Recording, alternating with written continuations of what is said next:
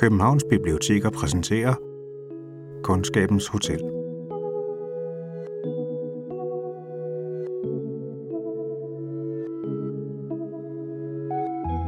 Litteratur kan lindre. Når vi mister modet, bliver bange, taber ansigt, så står romanerne som tålmodige klipper i reolen, klar til at tilbyde ord for alt det svære, og til at fortælle os, at vi ikke er alene. I denne lille podcast-serie zoomer vi helt ind på lindringen, og giver jer en scene fra litteraturen, hvor den træder frem. I scenen møder vi mennesker på desperate steder, hvor de er ramt af utilstrækkelighed, tab og skam. Men lige der, hvor fundamentet ryster allermest, møder de den udstrakte hånd, som kan løfte dem væk fra afgrunden. Ingen kan hjælpe alle, men alle kan hjælpe en. Velkommen til Litterær Lindring med Anja Brygmann.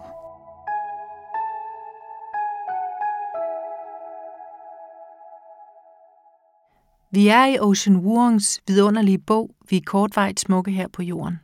Det er søndag, og vi befinder os i Hartford, Connecticut i U S A. Fortælleren, der bliver kaldt Lille Hund, beretter om dengang han var ti år i slutningen af nitten halvfemserne, og hvor han var med sin vietnamesiske mor Rose på arbejde i neglesalongen. Døren går op, og en lidt ældre dame træder ind. Du rejser dig smilende op. Hvordan jeg hjælper dig, spørger du på engelsk. En pedicure, tak. Hendes stemme er skrøbelig som statisk elektricitet. Jeg hjælper hende af med frakken, hænger den på knagerækken og viser hende hen til pedicure-stolen, mens du tænder for luftpumperne i boblebadet til fødderne og fylder det boblende vand med badesalte og olier. Duften af syntetisk lavendel breder sig i salongen. Jeg støtter hendes arm og hjælper hende ned på plads. Hun lugter af en kombination af indtørret sved og den kraftige sødme fra discountparfume. Hendes håndled dunker mod mine hænder, mens hun sænker sig ned i stolen. Hun virker endnu mere skrøbelig, end hun ser ud. Da hun først forlænede sig tilbage i den læderbeklædte stol, henvender hun sig til mig. Jeg kan ikke høre hendes stemme for vandpumperne, men jeg kan se på hendes læber, at hun siger, tak skal du have. Da pumperne er færdige, og vandet er varmt som flydende smaragd, dekoreret med hvidt sæbeskum, beder du hende om at sænke sine fødder ned i karret. Hun rokker sig ikke ud af stedet. Hendes øjne er lukkede. Ma'am, siger du. Salongen, der normalt er tyk af lyden fra mennesker eller musik, eller fjernsynet med Oprah eller nyhederne, er nu helt stille. Kun lamperne brummer over os. Et øjeblik efter åbner hun sine øjne. Det blå er blevet vådt og omkranset af lyserødt, og bøjer sig frem for at rette på sit højre bukseben. Jeg træder et skridt tilbage. Din skammel knirker, da du flytter på dig, mens du stirrer på hendes fingre. De blege over på hendes hænder sidrer, mens hun folder buksebenet op. Hendes hud skinner, som var den blevet glaseret. Hun rækker længere ned, tager fat om sin ankel og fjerner med et hårdt ryk hele sit underben fra knæet. En protese. Halvvejs nede af hendes skinneben stikker en brunlig stump frem, glat og rund, som enden på en baguette, eller som det det er, et amputeret ben. Jeg ser kortvarigt på dig i håbet om en slags svar. Upåvirket tager du filen frem og begynder at skrubbe hendes ene fod, mens den rynkede knop gynger med i takt. Kvinden placerer protesen ved siden af sig og lader armen hvile beskyttende på dens læg, inden hun læner sig tilbage og ånder ud. Tak skal du have, siger hun igen, højere denne gang, i retning af din hovedbund. Jeg sidder på gulvtæppet og venter på, at du skal bede mig om at hente en varm klud henne fra varmekassen. Under hele pedikyren vugger kvinden sit hoved fra side til side med halvt lukkede øjne. Hun stønner af lettelse, da du masserer hendes ene læg. Da du runder behandlingen af og vender dig om mod mig for at få kluden, læner hun sig fremover og peger mod sit højre ben og stumpen, der svæver over vandet og har været tør under hele seancen. Hun siger, vil det være okay? Og hoster ned i armen. Med denne her også. Hvis det ikke er for meget. Hun holder inde, kigger ud af vinduet, så ned i sit skød. Igen siger du intet, men vender næsten umærkeligt din opmærksomhed mod hendes højre ben og giver dig til at udføre et afmålt kærtegn ned langs stumpen, inden du pøser en håndfuld vand på spidsen, og vandet zigzagger i en tynd strøm ned over den hærdede hud. Dråber af vand. Da du næsten er færdig med at rense sæben bort, spørger hun dig nænsomt, næsten bedende, om du ikke vil fortsætte længere ned.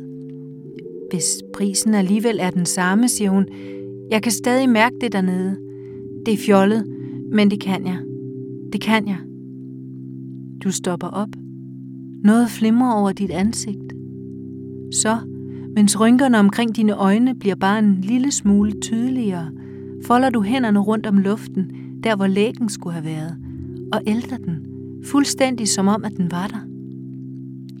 Du fortsætter ned over den usynlige fod, knupper dens knoglede overside, før du støtter hælen med den anden hånd og begynder at nive akillessenen og strække de stramme bånd langs anklens underside. Da du vender dig om mod mig igen, løber jeg hen efter en klud fra kassen. Uden et ord trækker du kluden ned om fantomlemmet og dupper luften, mens dine armmusklers hukommelse sender de vanlige effektive bevægelser afsted, der får det, der ikke er der, til at komme til syne, som en dirigents bevægelser, der på en eller anden måde formår at gøre musikken mere levende. Med foden tørret tager kvinden sin protese på, ruller sit bukseben ned og står ud af stolen. Jeg tager hendes jakke og hjælper hende på med den. Du begynder at gå over mod kassen, da hun standser dig og lægger en sammenfoldet hundrede dollars seddel i hånden på dig. Må Gud bevare dig, siger hun med blikket sænket, og halter ud, så klokken over døren klinger to gange i det, den lukker i. Du bliver bare stående, udtryksløs. Ben Franklins ansigt bliver langsomt mørkere mellem dine våde fingre, og du smyger sedlen ned i din B H, ikke i kassen, og sætter dit hår op igen. Hvor er hun bare cool, den her mor. Den her situation, den kunne på alle måder være endt i en total ydmygelse af den her ældre dame. Altså hun kunne være blevet ledet af, eller afvist, eller hånet, eller ignoreret i sit ønske, men i stedet for så møder hun en kvinde, som godt vil forholde sig til det, hun ikke kan se, fordi hun forstår, at den anden mærker det. Den her roman, den har virkelig en iboende poesi, og er for mig sådan en form for helingsværk. Det er en søns brev til sin mor, og et vidnesbyrd om deres fælles historie og de oplevelser, som han prøver at sammenstykke en voksen identitet ud af. Han hedder Lille Hund på vietnamesisk, og det gør han, fordi at man i Vietnam kalder børnene nogle navne, så de onde ånder, de tænker, at det barn er ikke værd at tage. Og Lille Hund, hans mor, Rose og hans bedstemor Lan, de kommer til U S A fra Vietnam, da han er kun to år gammel. Og han vokser op i fattigdom, imens han tilegner sig det engelske sprogs rigdom. Og da han som fireårig prøver at lære sin mor det her sprog, så slår hun ham i frustration og i en erkendelse af, at deres hierarki bliver vendt på hovedet, når at hendes søn skal være hendes lærer. Og så opgiver hun en gang for alle at lære det her sprog. Men det er ikke kun en streng og revsende mor, vi får noget at vide om. For Lille Hund beskriver, også ligesom i situationen her med neglesalongen, et fællesskab, som findes mellem de her mennesker, som er sprogløst. På et tidspunkt så ligger han og bedstemor nede på gulvet og masserer Rose, der er så slidt af det her arbejde i neglesalongen. Og Vuong skriver, i et kort øjeblik, næsten for kort, til at kunne betyde noget for andre end mig, var dette meningen med det hele, tre mennesker på gulvet, forbundet til hinanden gennem berøring, der udgjorde noget i stil med ordet familie. Og nogle gange så tænker jeg på det her med, at berøringen kan være det aller, aller mest helende, der findes. At blive mødt med hænder i stedet for sprog. Og det minder mig om en situation, da jeg var teenager, hvor at jeg skulle ind i radioen og synge en sang, som jeg selv havde skrevet. Og aftenen før var jeg fuldstændig ulykkelig og så rystende angst for den her optræden. Jeg følte nærmest, at jeg skulle dø. Og så kom min mor op på mit værelse, og uden et ord, så satte hun sig bare hos mig og lagde en hånd på min pande og en på mit bryst. Og så sad hun der bare, indtil jeg sov. Og det var bare det bedste og mest kærlige, hun kunne gøre, for hun kunne ikke have talt mig ud af nervøsiteten, men hun kunne komme med sine hænder og give mig den ro, der skulle til, for at jeg kunne slappe af, og så kunne jeg gennemføre min optræden dagen efter. Og den ældre dame i den her historie, hun bliver netop også forløst af de her kærlige hænder. Hun giver Rose hundrede dollars, som er en fuldstændig vanvittig rigdom i en familie, hvor de virkelig ikke har ret meget. Det er et fattigt kvarter, og når de virkelig skal flotte sig, så øh, tager de i centret, tager rigtig pænt tøj på og tager ned i centret, og så køber Rose to stykker chokolade, et til dem hver, som de så kan gå og nyde og sutte på og få følelsen af, at det her det er den største luksus. Og så kan de ellers gå og kigge på vinduer med ting, som de ikke har råd til. Det er en kæmpe rigdom at få hundrede dollars. Og det er også der, lille hund, han ligesom leder efter et udtryk i sin mor. Hvad, hvad, hvad, hvad sker der nu? Han er hele tiden meget sådan opmærksom på, hvordan moren hun er, og hvordan hendes reaktioner er. Rose, hun er vant til at gå i den her neglesalon dag ud og dag ind, og faktisk som strategi gå og undskylde over for kunderne. Undskyld for det ene og undskyld for det andet, fordi det giver kunderne en mere øh, dyb selvtilfredshed, når de så forbarmer sig og giver hende drikkepenge. Og i den her scene, så er det omvendt. Nu er det kunden, der står der og øh, gentagen siger undskyld. Og hun bliver så ikke mødt af et ego, der bare lige har brug for at blive styrket selv, men hun bliver mødt af en kvinde med helende hænder. En, der forstår. En, der har empati. Rose, hun forstår måske også mere end nogen anden, at selvom noget ikke er der mere, at så må man alligevel tage hånd om det. Hendes opvækst i Vietnam, der er blevet bombet i stykker af amerikanerne, det har hun måttet lægge bag sig. Men det er stadigvæk en del af hende, og det er stadigvæk noget, der skal anerkendes.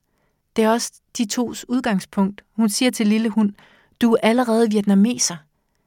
Det betyder, at det må han forholde sig til, og at han allerede på den måde starter lidt negativt ud, eller starter ud som en outsider, og så derfra må bygge noget op.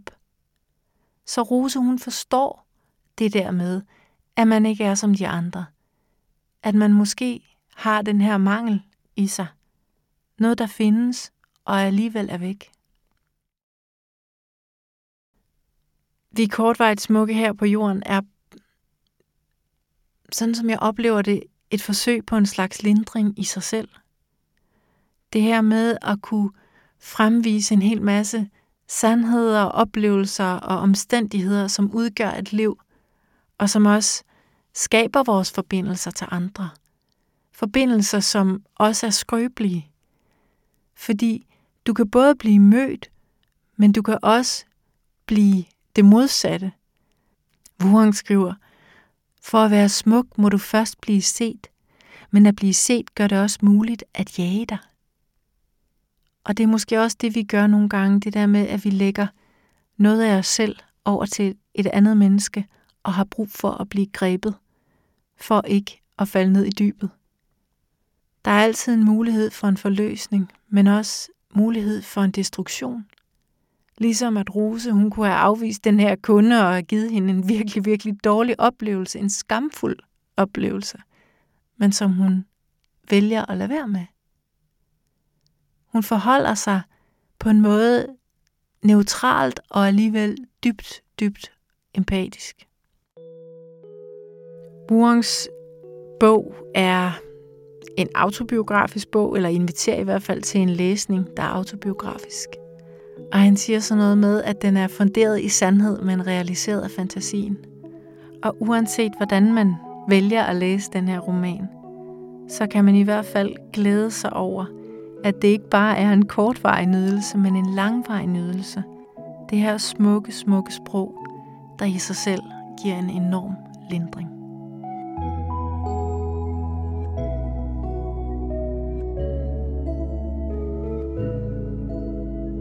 Du har lyttet til Litterær Lindring med Anja Brygmann. Anja har lavet en inspirationsliste med bøger, der favner flere af temaerne i Vuongs smukke roman. Find den på vores hjemmeside bibliotek punktum k k punktum d k bindestreg litterær lindring. Podcasten er produceret af Københavns Biblioteker.